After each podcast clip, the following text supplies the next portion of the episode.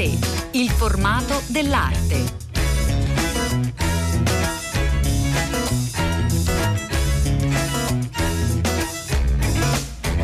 Buongiorno, buongiorno a tutte le ascoltatrici e tutti gli ascoltatori, bentornati all'ascolto di A3. Oggi vi portiamo in Svizzera a Basilea per una grande mostra alla Fondazione Bayeler Rodin ARP, l'incontro da, tra due grandissimi artisti, un confronto che solo inizialmente eh, può lasciare stupiti. Noi prima di addentrarci nelle sale eh, meravigliose della Fondazione Bayeler siamo con Flavio Arenzi che intanto saluto, buongiorno, benvenuto. Buongiorno grazie, che piacere. Storico dell'arte, ha curato le due più importanti, possiamo dirlo, esposizioni dedicate a Rodin nel nostro paese dunque gli chiediamo questa mattina di eh, raccontarci innanzitutto eh, proprio Rodin e poi il possibile rapporto con l'arte moderna. Flavio Renzi. Credo che Rodin sia l'artista che apre davvero il Novecento, lo fa mentalmente e lo fa attraverso anche i marmi che eh, raramente tocca direttamente ma che fa lavorare da altri artigiani, altri artisti eh, in una maniera che poi ritroviamo nei, negli artisti di oggi, cioè quello di essere artista prima di concetto, prima che di mani. Poi Rodin è un grandissimo modellatore, è l'artista che ha preso la scultura e l'ha rivoluzionata, guardando al passato, comprendendo Michelangelo, ma portandola proprio all'interno delle necessità anche psicologiche del nostro secolo. Artista che muore nel 17, quindi quando ormai iniziamo anche le, le grandi avanguardie, ha sicuramente segnato tutti gli artisti che in quel periodo erano a Parigi e in qualche modo hanno dovuto fare i conti con lui, anche compreso Arp eh, non si sa se i due si sono mai incontrati, però vivevano nella, nella stessa regione, vicino a Medon, dove Rodena aveva questa villa eh, meravigliosa mentre lo studio rimaneva a Parigi. E quindi c'è questa vicinanza anche ideale tra chi ha preso la natura e l'ha unita alla psicologia come ha fatto Rodin guardando a Dante, guardando all'Italia e Art invece che prende queste forme, questi accrocage di, di Rodin e li rende nuove forme totalmente stravaganti se vogliamo rispetto al, al, tempo. Ecco, una cosa molto interessante che è proprio l'apertura di eh, Rodin per una eh, visione dell'arte non soltanto fisica, non soltanto eh, del fare, ma anche concettuale. Eh, Come è andata? Io credo che uno dei passaggi fondamentali eh, si trovi nella pittura di Rodin che è secondaria mm, per quello che noi conosciamo di Rodin rispetto alla produzione scultorea, concentrata nel periodo in cui lui studiava in Belgio e lavorava in Belgio, perché? Perché lì capisce la luce e mm. eh, poi pur non essendo un grande pittore, lui avrebbe voluto esserlo, eh, perché era il suo grande sogno essere pittore, lui porta il rapporto con la luce non nella maniera impressionista, ma nel riuscire attraverso la luce e l'ombra a creare la forma. Tanto è vero che portava eh, i suoi collezionisti, soprattutto quelli americani importanti, eh, nel, nello studio che oggi è al Museo Rodin e faceva conoscere le sue sculture attraverso la luce calda della candela. Perché? Perché lì con la candela e non la luce che noi oggi abbiamo nei musei si potevano vedere so, tutti i sottosquadri delle opere, tutte le parti misteriose e quindi la forma si alternava tra la luce e l'ombra, l'oscurità, che è anche un po' quello che fa nella Porta dell'Inferno, il suo grande capolavoro di fine Ottocento, eh, mm. dove eh, il pensatore, che è l'uomo che pensa, l'uomo che produce, doveva essere una specie di Dante Alighieri, che guarda e produce il mondo, ecco lo fa anche con quello che è la parte oscura dell'uomo, perché noi non siamo solo bellezza, abbiamo anche dei lati nascosti, dei lati ombrosi e Rodelli ha tirati fuori tutti senza pietà potrei dire, cioè facendoli mm. proprio vedere per quello che siamo, quindi andava dalla mano di Dio alle grandi ragionamenti fino anche a far vedere la sessualità, l'atto eh, anche della quotidianità, c'è una bellissima opera in fondazione che è la donna covacciata, che sembra una donna che si sta lavando, eh, che sta facendo la, le, le sue abluzioni quotidiane, ecco, quindi proprio quello che è l'uomo ogni giorno, senza doverlo astrarre, senza doverlo portare a delle vette eh, teoretiche eh, altissime, no, nella quotidianità.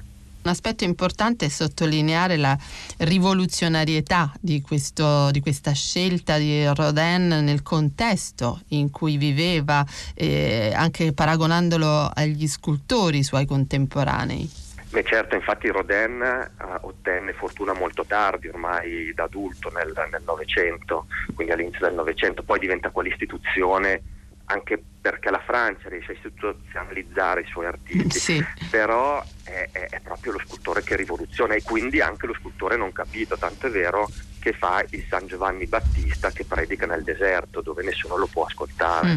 ARP, eh, secondo lei, Flavio Arenzi, cosa ha ammirato di più? Eh, l'aspetto proprio biografico di Rodin, questa sua capacità di, di rompere eh, con il contesto che lo circondava o più invece specificatamente eh, problemi legati alla scultura?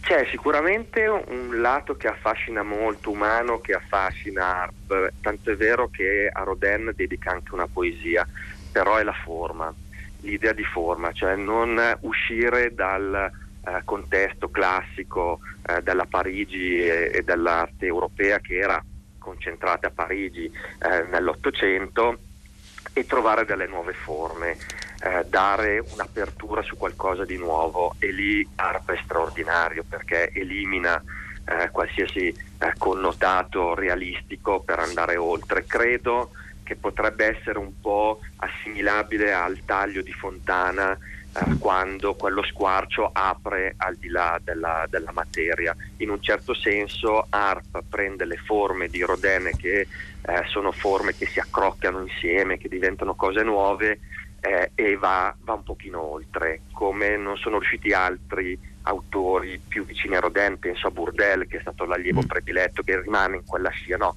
Harp eh, fa terra bruciata, capisce la lezione di Rodin e la rende propria e qui sta la sua grandezza.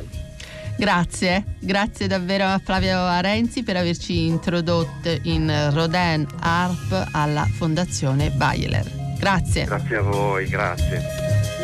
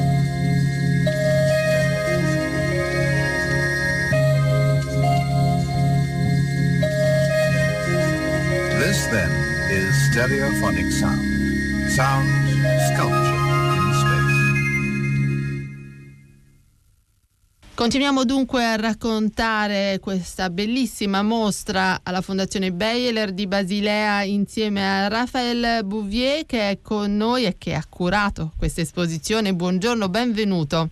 Buongiorno, grazie mille per l'invito. E dunque dopo l'introduzione fatta da Flavio Arenzi che ci ha raccontato la personalità di Rodin e il rapporto con ARP, chiedo a lei però proprio l'idea di questo progetto espositivo, come è nato? Sinceramente è nata un po' in una intuizione, diciamo, avevo voglia di fare una mostra su, su Rodin e ho pensato di farlo vedere in un dialogo con un grande artista moderna, sarebbe interessante anche per forse un po' anche vedere la sua opera in un altro punto di vista e anche per scoprire o riscoprire un, eh, diciamo, Hans Up in questo caso in un altro, un'altra prospettiva, dunque un dialogo che per me doveva andare, diciamo, doveva dare una nuova dimensione ai due artisti. Cosa crede che eh, Arp abbia amato eh, di Rodin? Ma diciamo che questo è difficile di dire perché eh, alla fine ci sono due opere di Hans Arp che sono proprio dei omaggi diretti a, a Rodin. Una è una scultura che, che, è un proprio un omaggio a, eh, a Rodin, che, che, è intitolata La scultura automatica in, e poi dedicata a Rodin. E poi c'è un, un, anche un, um, poe, poema, un poema di, di Art, che era anche un grande scrittore, che anche che intitolata Rodin. Dunque ci sono questi due rapporti diretti e poi altri rapporti in, in, su diversi livelli, diciamo. Ci sono dei rapporti formali, ci sono dei rapporti diciamo, eh, concettuali, ehm, dei rapporti dei contenuti, se si pensa per esempio che tutti e due si, sono interessati alla Divina Commedia di Dante. Mm. Dunque ci sono questi rapporti che, che si possono osservare a diversi livelli, però non c'è un documento di arte che dice oh, che, dove si esprime direttamente su Rodin. Ci sono soltanto queste due opere dove si vede che c'è stata una, una, un'analisi profonda con, con, con Rodin, ehm, però appunto i rapporti sono proprio, funziona di, funzionano a diversi livelli. Ecco, a livello formale, proprio da scultore a scultore, eh, cosa crede che eh, ARPA abbia preso per poi renderlo qualcosa di diverso, naturalmente, eh, dallo stile di Rodin? Sì, um, infatti una, una, una, tendenza generale che si vede che Arpi è proprio ispirato sì. certi concetti o forme, contenuti di Rodin che poi ha proprio messo o tras- trasposto nel suo proprio linguaggio artistico. Dunque spesso si può forse anche dire che, che c'è una, un'astrazione, diciamo, una, una, una reinterpretazione astratta di certe forme o certe figure di Rodin. Un aspetto anche interessante è proprio quello che accennava poco fa di un interesse comune per Dante e per la Divina Commedia. Come, come cambia la Divina Commedia eh, nelle mani di Rodin e in quelle di Arp, Raphael Bouvier? La Divina Commedia, e specialmente la, l'inferno Dante, è stata una um, fonte di ispirazione importante per Rodin, anche per in generale per l'arte del, um, dell'Ottocento. E poi la cosa interessante è che forse il, ehm, l'opera più, più, importante di Rodin, che è La porta dell'inferno, mm. è proprio una, diciamo, un'interpretazione sculturale dell'inferno di Dante. E questa scultura ovviamente ha anche molto ispirato e influenzato tanti artisti del XX secolo. E, e tra quali anche Hans Ark che ha preso certi motivi del, della Divina Commedia che, era, che, erano trattati da Rodin, come per esempio le, i due personaggi Paolo e Francesca, che si vede che, che Art riprende queste, questi personaggi, però proprio per farne una interpretazione quasi un po' dadaista di queste figure che nell'opera di Rodin spesso hanno una rappresentazione quasi un po' patetica, molto emozionale, per esempio il bacio di Rodin, una delle sculture più importanti o famose, sono infatti l'incontro di Paolo e Francesca e da Rodin c'è un piccolo eh, rilievo in linea dove si vede di nuovo queste due figure, però sono proprio ridotte a, a due forme quasi astratte e dunque c'è anche forse un po' una interpretazione, interpretazione umoristica di certe mh, forme o personaggi che appaiono da, da Rodin. Avete scelto anche di mettere in mostra dei disegni, dei eh, collage oltre alle grandi opere. Cosa traspare da quelli che sono anche appunto dei momenti di lavoro preparatorio poi alle opere scultoree? Una cosa interessante è che si vede nei quasi primi disegni di Hans Art che c'è proprio un, un interesse profondo per anche i disegni di acquarelli di Rodin che erano esposti ehm, a Weimar in Germania nel 1906, nel momento in quale Hans Hart eh, studiava proprio a Weimar, dunque è molto probabile che lui aveva visto questi disegni che erano esposti in questo momento e che avevano fatto anche un, uno scandalo perché erano spesso dei disegni erotici. Dunque vede, si vede questa questo interesse, questo rapporto già nei, nei primi disegni di arte e poi anche, anche più tardi si vedono, si vedono, dei rapporti per esempio nel, nel, nella tecnica decu, dei, del decoupage. E poi ci sono anche altre, altri acquarelli dove si vede che per Rodin per esempio era importante anche di, di fare entrare come principio artistico l'idea della coincidenza dunque ehm, il modo in quale lui trattava spesso anche l'opera d'arte, non soltanto nei disegni, ma anche, anche nelle sue sculture, nei, nei, suo, nei suoi torsi per esempio, la coincidenza è molto importante come concetto. E anche da art dopo questo, questo concetto della coincidenza diventa proprio essenziale come un modo di fare arte Grazie, grazie molte a Raffaele Bouvier, curatore dell'esposizione alla Fondazione Bayer di Basilea Rodin Arp per avercela raccontata. Grazie. Grazie mille a lei. Pagine d'arte.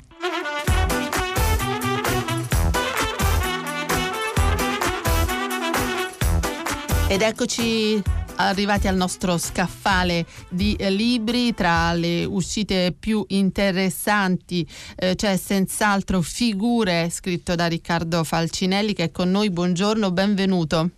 Buongiorno allora, figure, come funzionano le immagini dal Rinascimento a Instagram per Einaudi stile libero extra. Eh, già nel sottotitolo contiene un'indicazione molto importante in questo libro si cerca di capire proprio non, sol- non, tanto il contesto delle immagini, ma proprio di scomporle in qualche modo per entrare dentro le immagini e capire come funzionano. Riccardo Falcinelli. Eh, sì, l'idea era proprio questa di fare il solito libro di storia dell'arte che spiega o i fatti storici o i significati, ma provare a trattare le immagini come se fossero dei meccanismi. No? Io l'esempio che faccio sempre è quello del, della macchina, cioè se uno apre il cofano della macchina non è che chiede che cosa significa il radiatore, ma si chiede che cosa fa, che cosa, come funziona per far camminare la macchina. Ecco, nelle immagini ci sono cose simili, cioè spesso un albero sta a destra in un quadro o in un fotogramma di un film perché al regista o al pittore serviva di mettere un certo tipo di peso per farci vedere le cose in un certo modo. Mm. È un modo insomma un po' diverso dal solito di affrontare le immagini e che credo possa essere interessante anche per i non addetti ai lavori. Ecco, quanto il, il suo passato eh, di grafico mm, importante eh, nell'editoria ha, eh, cioè, che ruolo ha avuto nella scelta proprio delle immagini da raccontare? Ma direi cruciale, nel senso che quello alla fine è il, è il mio lavoro quotidiano da vent'anni ormai e quindi ho un rapporto un po' pratico con le immagini, cioè le guardo come oggetti con cui si possono fare delle cose. Ad esempio, quando tu fai la copertina di un libro, magari prendi una foto o un dipinto famoso e sei costretto a tagliarlo. Mm. Ecco, a seconda di come tu lo tagli, racconti una storia diversa.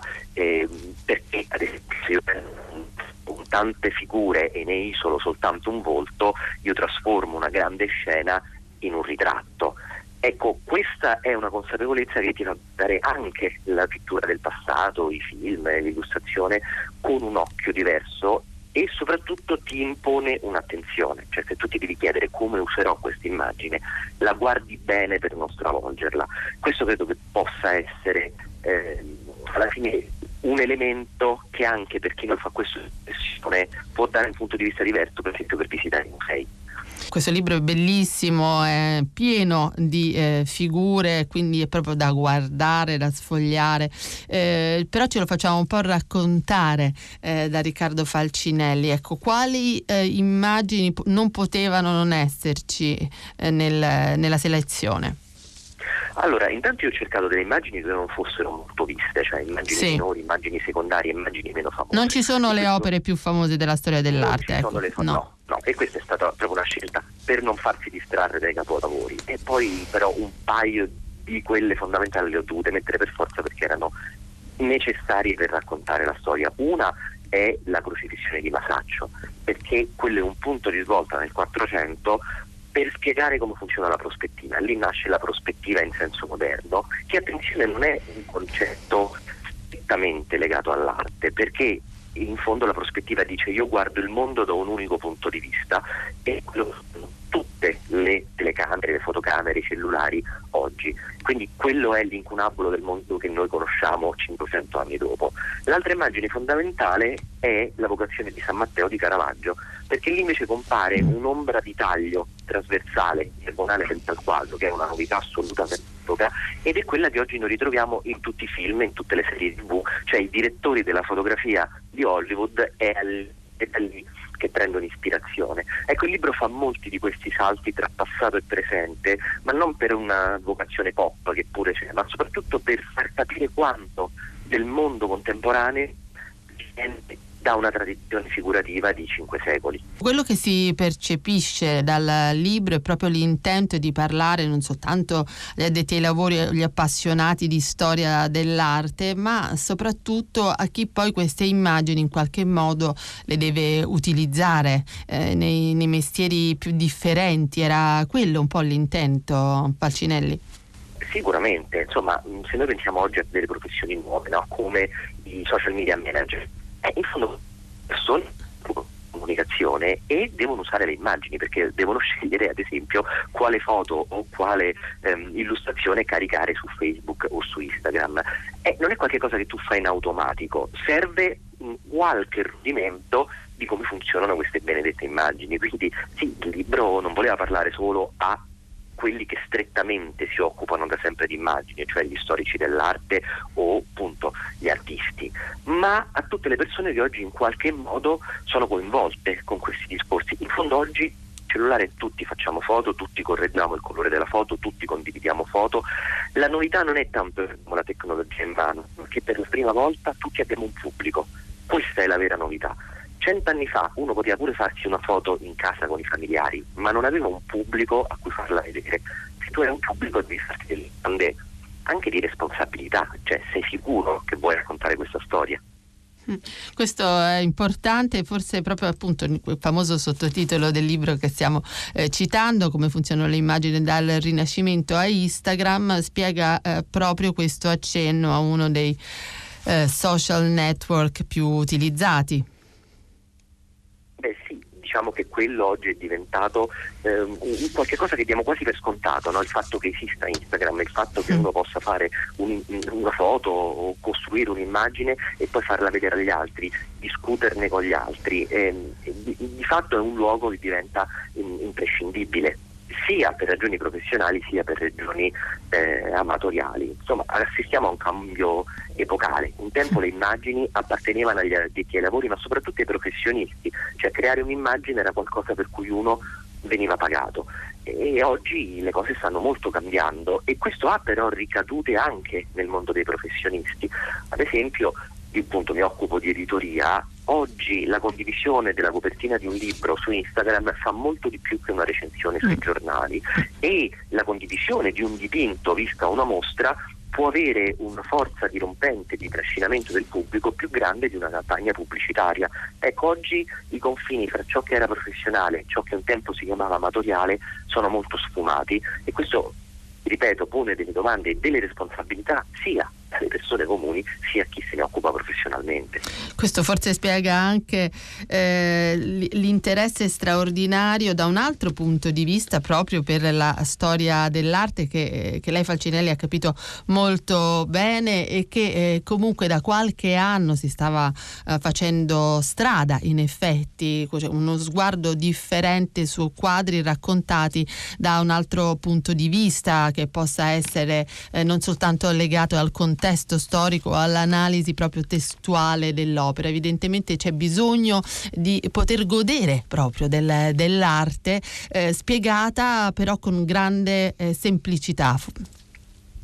Beh, io questo mi auguro um, sì. che, che, poi effettivamente raggiunga il suo pubblico. La vera difficoltà quando si lavora a progetti di questo tipo è cercare di essere semplici senza banalizzare. Cioè, ci sono dei Scusami. concetti anche filosofici molto densi che se tu li banalizzi eh, semplicemente si dissolvono e non esistono più. Qui la sfida era insomma, provare a renderli il più chiari possibile per persone indubbiamente curiose, attente, che però non necessariamente masticano questi argomenti tutti i giorni. Era in, ovviamente nel mio interesse, ma credo che oggi sia anche nell'interesse del pubblico fare questo sforzo per capire in fondo il mondo che abbiamo intorno. Le sì. immagini eh, sono il mondo che abbiamo intorno, questo è inevitabile. Grazie, grazie davvero a Riccardo Falcinelli che grazie ha presentato con noi figure per Einaudi Stile Libero. Grazie.